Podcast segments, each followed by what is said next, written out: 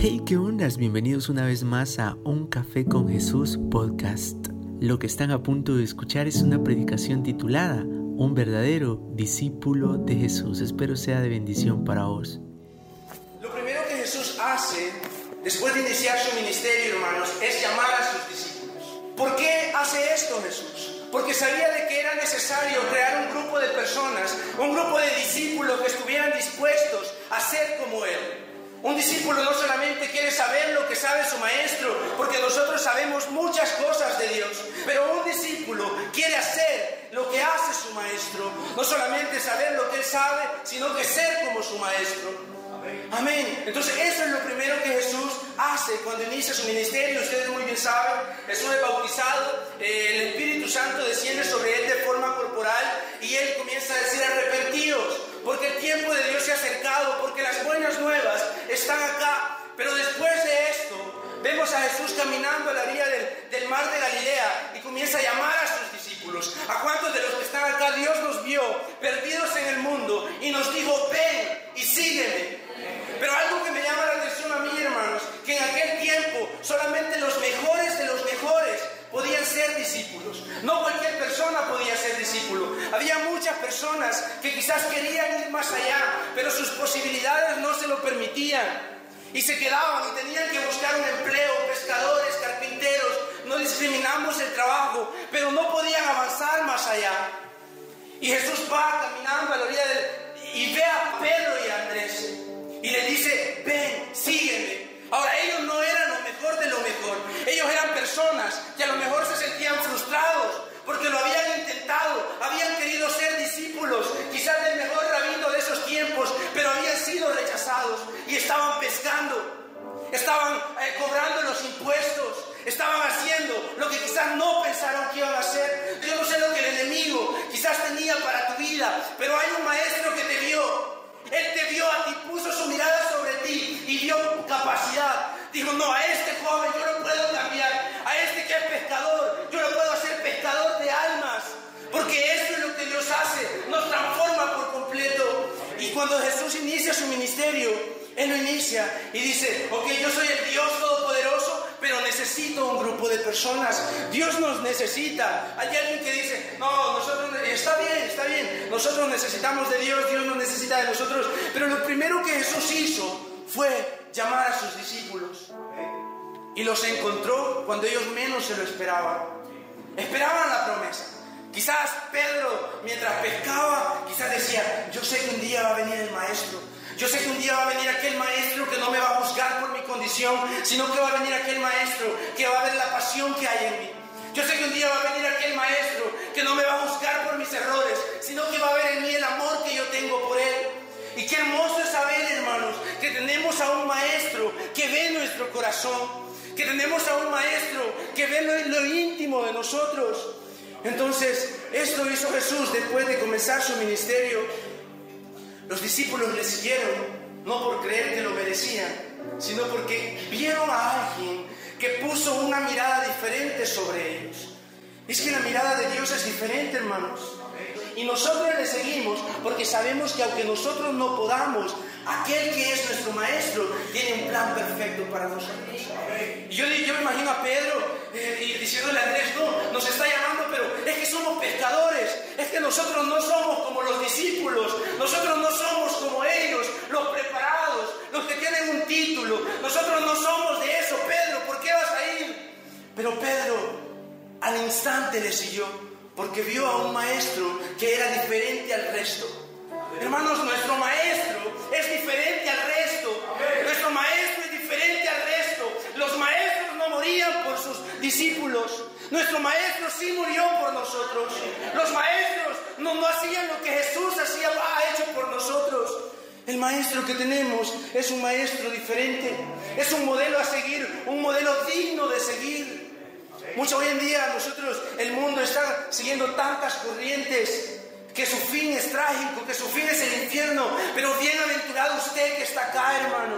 Usted que ha decidido estar acá un día viernes y, y someter su carne para demostrarle a su maestro que él le ha amado y que usted también le ama. ¿Me aman?, preguntó Jesús en cierta ocasión a sus discípulos. Pues si me aman, obedezcan mi palabra. el, el maestro que nosotros tenemos vino a este mundo a cumplir la obra de su Padre. A eso vino Jesús. Y Jesús, algo que me, me encanta de él, es que él sabe ver lo que es importante. Cuando Jesús llama a este grupo, él le comienza a dedicar mucho tiempo de su ministerio para discipularlos, y comienza a llamar a personas descalificadas por la sociedad para calificarlos. Es que nosotros en las manos de Dios, hermanos, no vamos a ser como el resto. Nosotros somos un pueblo, una nación santa, un pueblo adquirido por Dios para dar testimonio, para hacer luz en medio de la oscuridad. Eso es lo que nosotros somos. Y del capítulo cinco de Mateo al siete, Jesús le dedica tres capítulos a sus discípulos. La Biblia dice que los llama y sube al monte. Ustedes han escuchado el sermón del monte. Y yo me imagino, miren hermanos, yo como muchos de ustedes, me anhelo es ver un día a Jesús cara a cara, verle a él. Y, y, y yo mientras yo escribía esto, yo me imaginaba, yo le decía a Dios, Dios, aunque lo anhelo con todas mis fuerzas, quizás yo no te voy a ver irte a sentar a un monte con tu carisma, con tu amor, y comenzar a enseñarme como el privilegio que tuvieron los discípulos.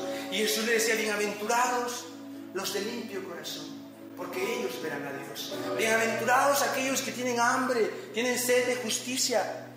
Y Jesús dedica tres capítulos, hermanos, y le dice, ustedes no sean como estos, hagan estos, dirigiéndose a los discípulos. Ahora, lo que me gusta a mí es que Dios le habla al pueblo primeramente, porque Jesús le está hablando a sus discípulos. Si usted lee el capítulo cuatro, perdón, cinco al siete, Jesús le está hablando a sus discípulos. Pero hay una multitud que está escuchando la conversación que él tiene. ¿Por qué? Porque cuando nosotros prestamos atención a la voz de Dios y la atesoramos en nuestro corazón, va a haber una multitud que va a ser afectada. La palabra de Dios viene a nosotros. Jesús nos predica, nos enseña cómo ser discípulos. Pero esa palabra es viva. Y esa palabra la hacemos nosotros viva en nuestro día a día cuando la ponemos por obra. Aquellos que escuchen mis palabras y las ponen por obra y las hacen, a esto los voy a comparar como aquel que construye su casa sobre una piedra. Sobre aquel lo voy a comparar como aquellos que realmente son mis discípulos. Yo decía, qué hombres más afortunados. Pero nosotros somos mucho más afortunados, hermanos, porque los discípulos tenían al maestro, pero si se separaban de él ya no podían escucharlo. Pero nosotros, si caminamos por las calles con corazones hambrientos, Dios nos puede hablar donde quiera que nosotros andemos, porque ese es nuestro Dios. Es que nuestro maestro es diferente al resto. Nuestro maestro no se parece a ellos, él es diferente. Lleves eso en su corazón, mi maestro es diferente, mi maestro me ama. Cuando todos me rechazan, mi maestro me ama. Cuando el mundo me, me discrimina, mi maestro me abraza y me dice, ven, si allá te sacan, ven. Vengan a mí todos los que estén cansados y trabajados, cansados del desprecio de este mundo, cansados del, del dolor que el mundo ofrece. Vengan a mí, porque yo les daré descanso. Es que Él es diferente al resto. Él nos da descanso, Él nos da paz, Él nos da amor, Él nos da lo que no encontramos en el mundo. Él nos lo da. Qué maravilloso es ser un hijo de Dios. Qué maravilloso es ser un verdadero discípulo de Dios. ¡Aleluya! En Él lo tenemos todo. Hermano, ¿para qué se va a ir para el mundo? Si usted está desanimado, ¿para qué? Piénselo mil veces, porque va a ir a sufrir. Y tarde o temprano se va a dar cuenta que solo acá encontraba amor verdadero, que solo acá hay perdón genuino, que solo acá hay un maestro que estuvo dispuesto a perder su vida a cumplir la, la misión del Padre le había dado. Qué bendición, mira, qué bueno es saber de que tenemos un maestro que piensa en nosotros, que pensó en nosotros y decidió venir a morir por cada uno. Qué bendición que Jesús sea nuestro maestro. Gloria a Dios por, por nuestro maestro. Se alegra usted porque Jesús tuvo el coraje, la obediencia de humillarse a, a lo sumo, renunciar a lo que tenía pensando en nosotros. Yo me alegro que Dios piense en mí, hermanos. Los solteros, quizás nadie piense en, en nosotros. Bueno, después de las capacitaciones quizás alguien va a pensar, pero qué bueno saber de que Dios piensa en mí. Como tu Padre se interesa en tus cosas, así yo me intereso en tus cosas.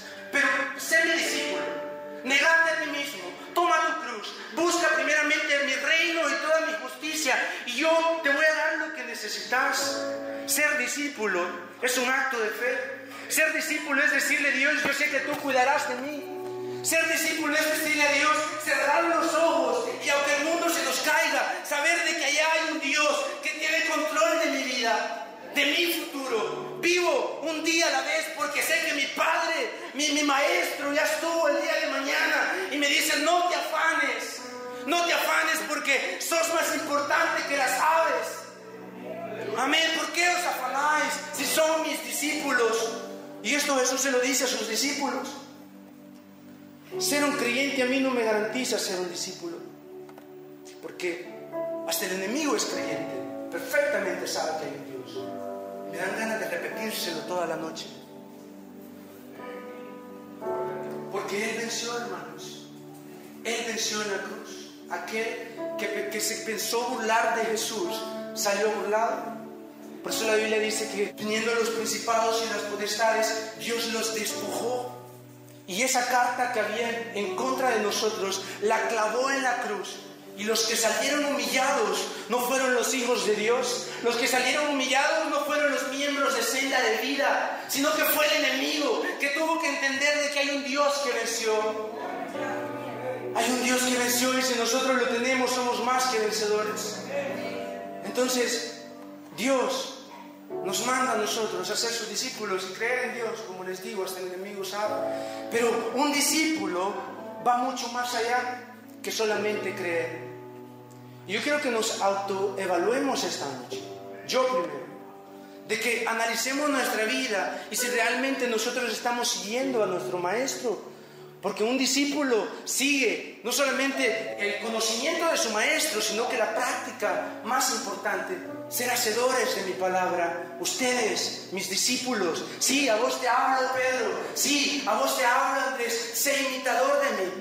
No solo me veas, no solo me escuches, sé imitador de mí.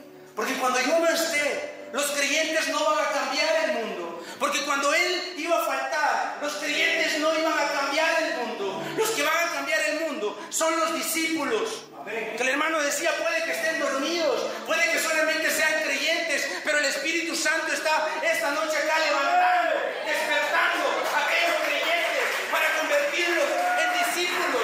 Discípulos que vayan, y que sus frutos permanezcan, que sus frutos permanezcan. Gloria a Dios. Muchas veces nosotros recibimos de Dios y nuestro fruto no perdura, nuestro fruto cae en canasta con agujeros. Y hermanos, miren, qué bonito lo que sentimos ahora acá, pero si nosotros nos olvidamos que tenemos un modelo a seguir, mañana podemos andar lejos de Dios. Entonces yo les motivo, hermanos, para que valoremos y cuidemos lo que Dios nos ha dado. Mire, algo que yo admiro de Dios es que Él siempre fue claro. Él no anduvo con medias cosas, ¿verdad? Él dijo, si alguno quiere venir en pos de mí, niéguese a sí mismo cada día, tome su cruz y sígame. Jesús siempre dejó en claro lo que es ser un discípulo. Y es que un discípulo, hermano, nosotros tenemos que entender de que nuestro destino es la cruz. ¿Por qué? Porque nuestro modelo a seguir es, es Jesús.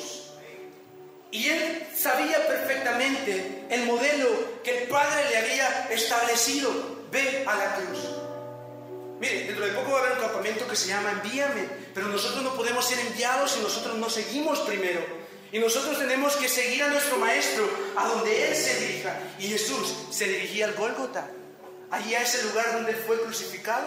Ahí se dirigía a Él. Ahora es bonito decir, ah, pues yo tomo la cruz de Dios y lo sigo a Él, soy su discípulo. ¿Hacia dónde va Jesús?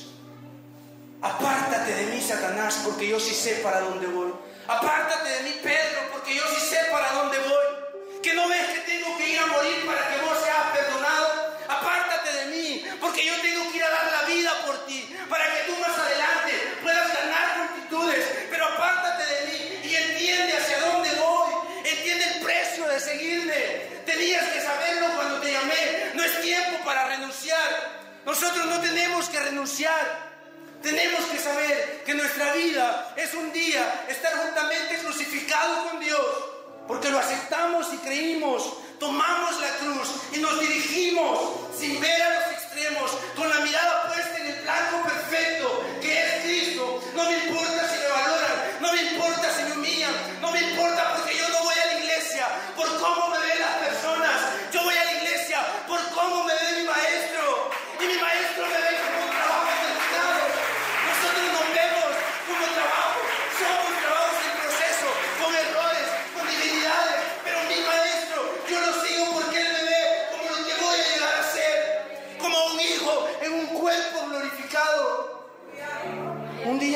estar con Él, hermanos.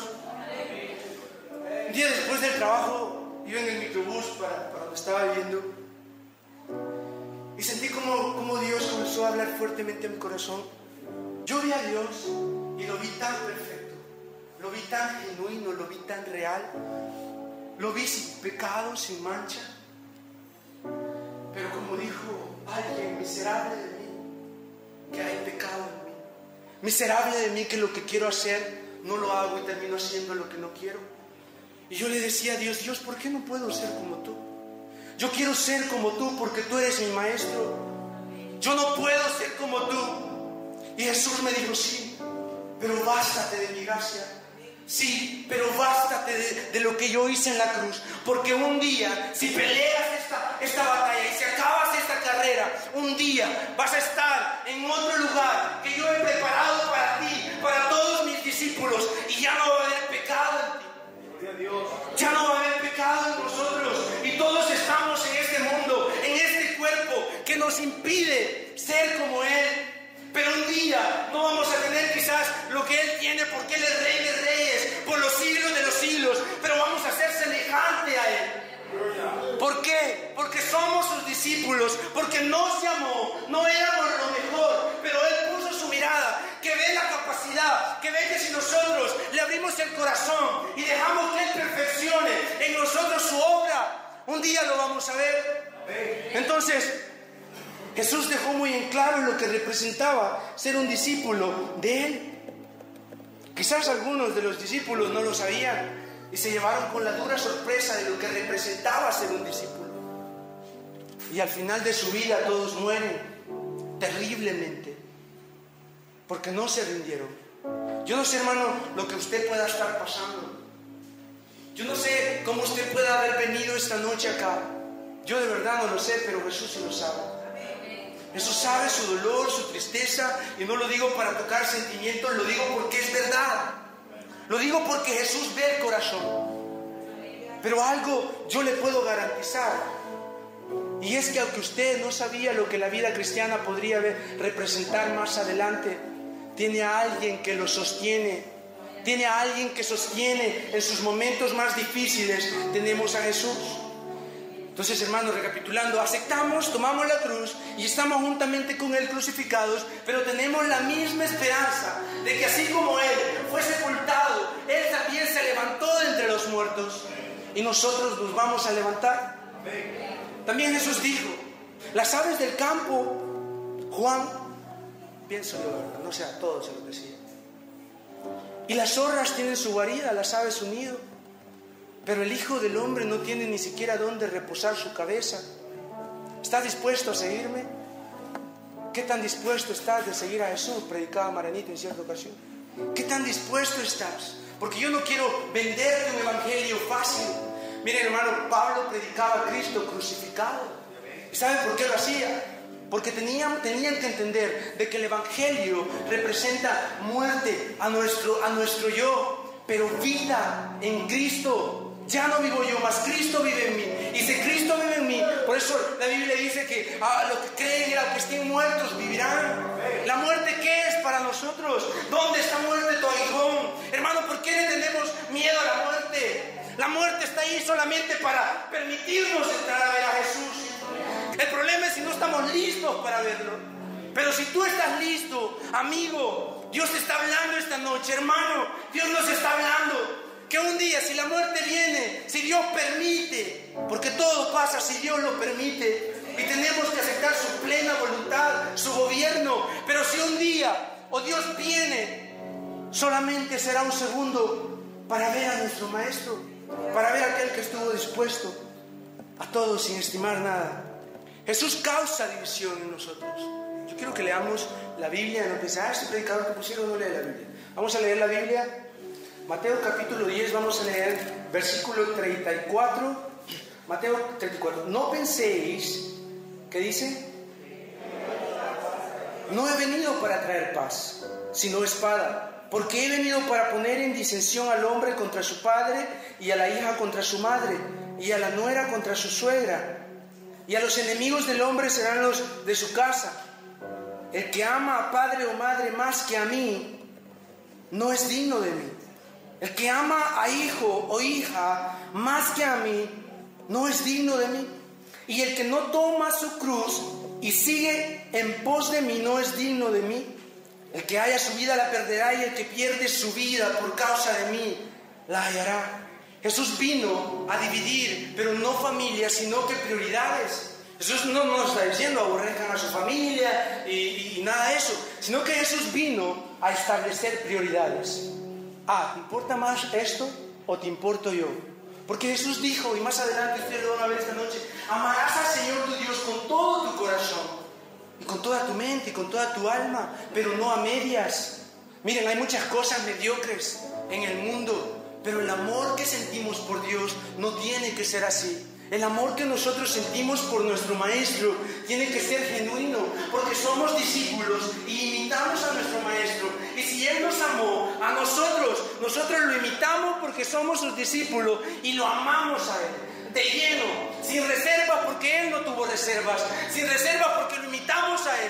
El amor que Él nos lo dio, se lo vamos a dar, quizás no como Él lo puede dar, pero sí con todas nuestras posibilidades. Levante la mano el que está dispuesto a amar a Dios con todo su corazón. Levante la mano, si no está dispuesto, no hay problema. Pero qué bueno que Dios lo vea levantando su mano y le pregunte como le preguntó a Tomás: ¿me amas? A sus discípulos: ¿me amas? Porque si me amas, guarda mis mandamientos. Y yo rogaré al Padre para que envíe otro consolador, y ustedes sí me conocerán, porque estoy con ustedes y vendré a ustedes. Y mira, hermano, no iba a venir él solo. El Padre y yo moraremos con ustedes. ¿Por qué? Porque si nosotros no moramos con ustedes, ustedes no van a cumplir mi gran comisión, ir y hacer discípulos. ¿Sí ve la perfección de Dios? ¿Sí ve cómo la, la Biblia narra la perfección de Dios? Cómo Dios conecta todo y nos ha dado a su Espíritu para que podamos ser sus discípulos. Entonces, hermano, lo nuestro o lo de Dios.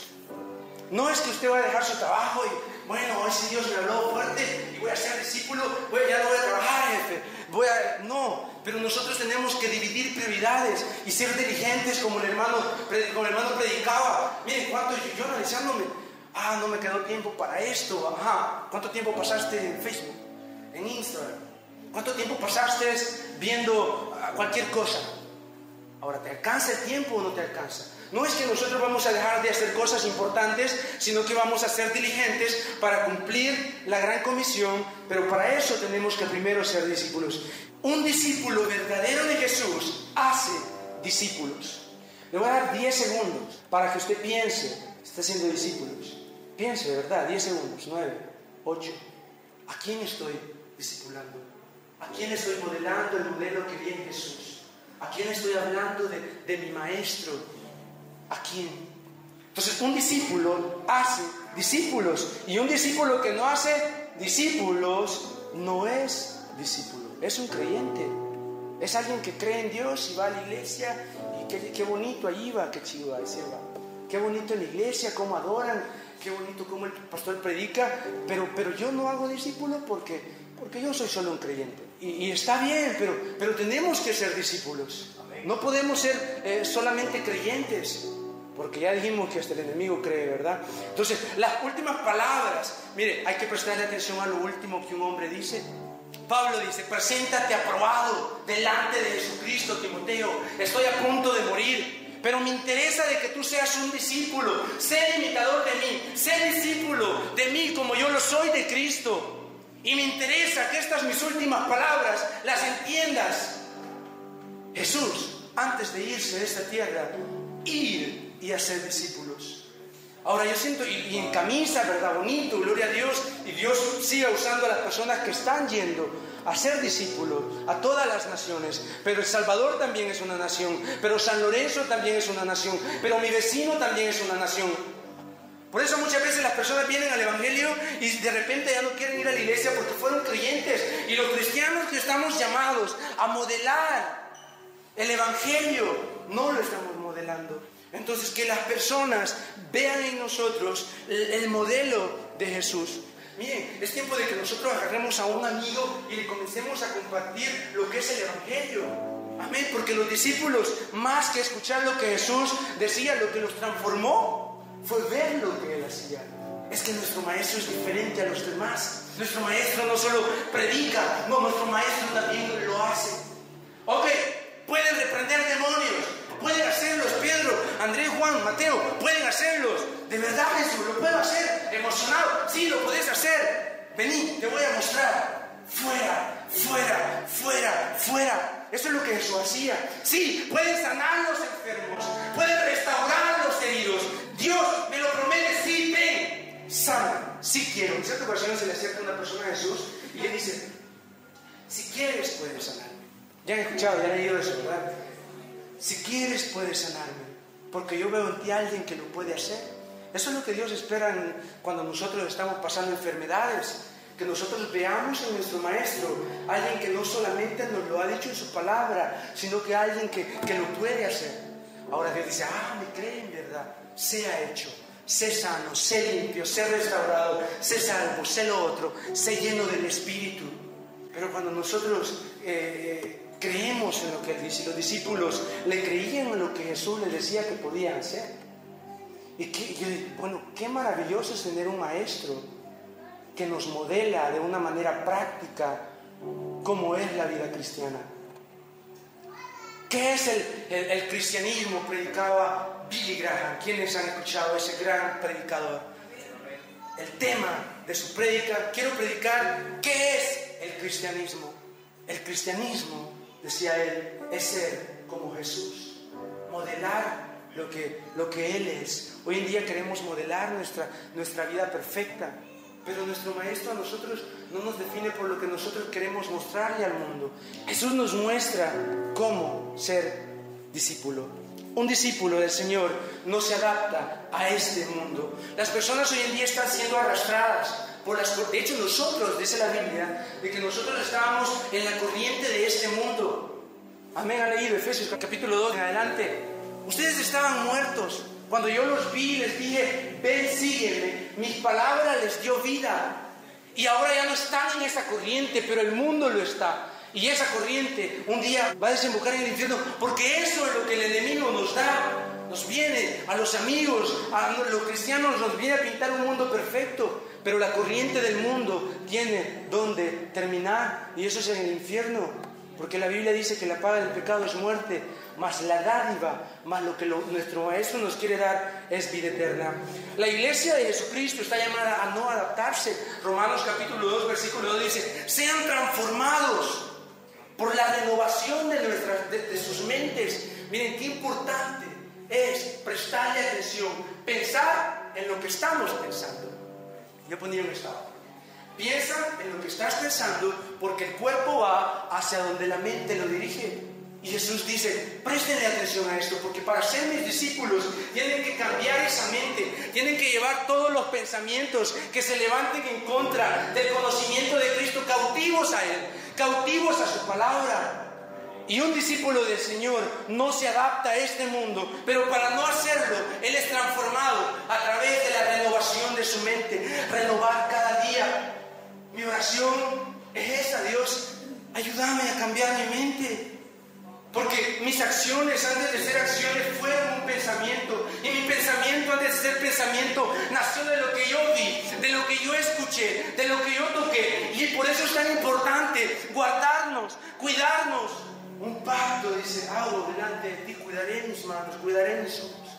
¿Por qué? Porque el poder de la mente, el, el enemigo, crea esas, esas, esas murallas desde muy pequeños. Algún niño pudo, pudo tener la ausencia de su padre, y el enemigo en su mente metió, metió el resentimiento. Quizás anteriormente alguien sufrió por ciertas cosas y el enemigo metió algo en su mente. Y cuando llegamos al Evangelio, nosotros venimos con todas esas cosas que el enemigo, a través de nuestros ojos, a través de nuestra mente, de nuestros oídos, convirtió en pensamientos. Y el pensamiento se convirtió en un resentimiento. Y el resentimiento vino, creció y, y es odio. Y las personas se matan por el odio. Y las personas se desprecian porque se odian.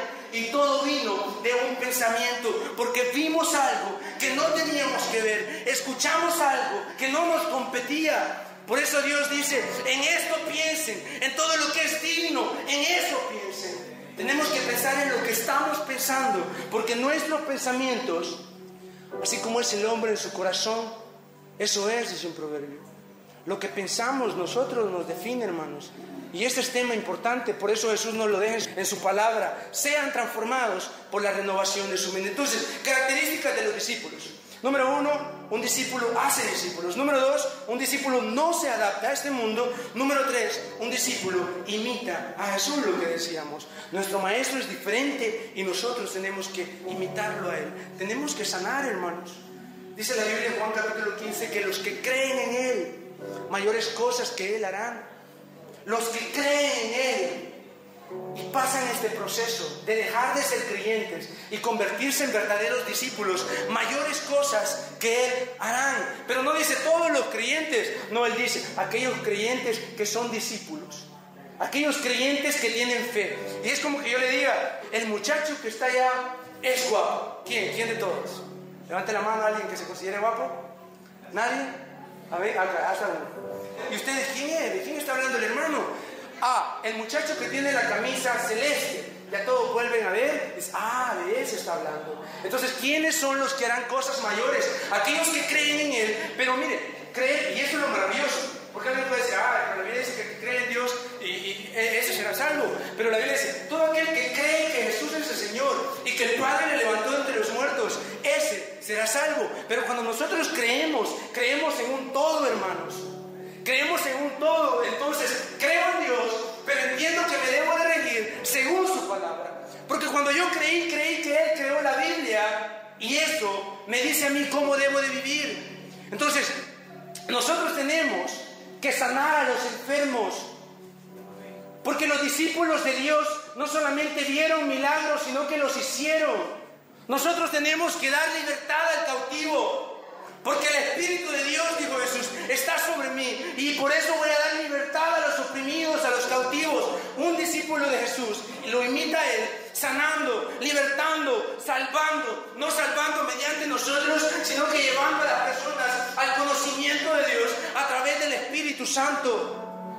Amén. Entonces, y un discípulo verdadero restaura. Hermano, tenemos que tener un corazón más como el de Jesús. Tenemos que tener un corazón más sensible al dolor ajeno, a nuestro hermano, a, a los que están en necesidad. Porque un discípulo sabe ver la necesidad de su prójimo antes que la misma. Porque nuestro maestro vio nuestra necesidad antes que verse a él mismo. Entonces, un verdadero discípulo restaura a aquellos que están en necesidad. No es como los demás maestros, nuestro maestro. Pablo dijo, sed imitadores de mí como yo lo soy de Cristo. Características del discípulo. Hace discípulos. ¿Cuál era la número dos, hermanos? No se adapta a este mundo. La número tres, imita a Jesús. En sanar, libertar, salvar y restaurar. Número cuatro, tiene la mente de Cristo. Lo que hablábamos hace un momento.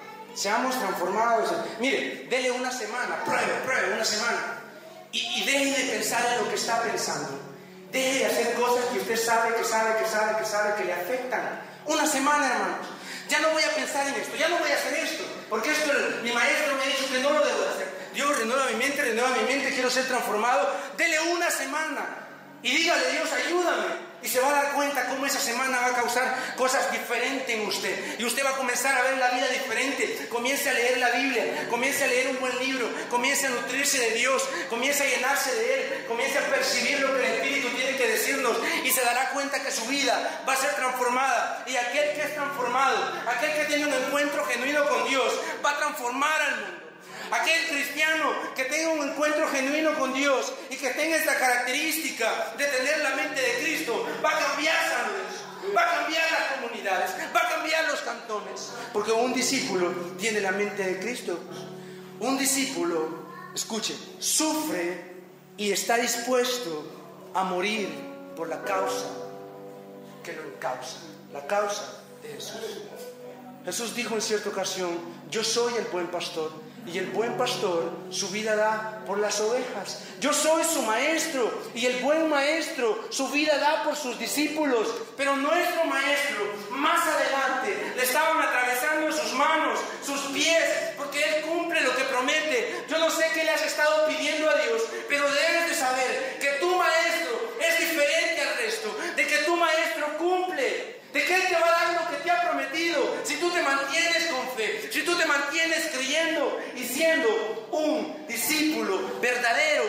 Jesús, tarde o temprano, Dios hará. Somos un trabajo en proceso, hermanos, y en este proceso nuestro trabajo es creer y ser discípulos de Jesús. Y termino con este versículo. Si uno quiere ser mi discípulo, que tome su cruz y que me siga. Si me he olvidado de lo que un día fui, vuelve a recordarme que nada soy sin ti.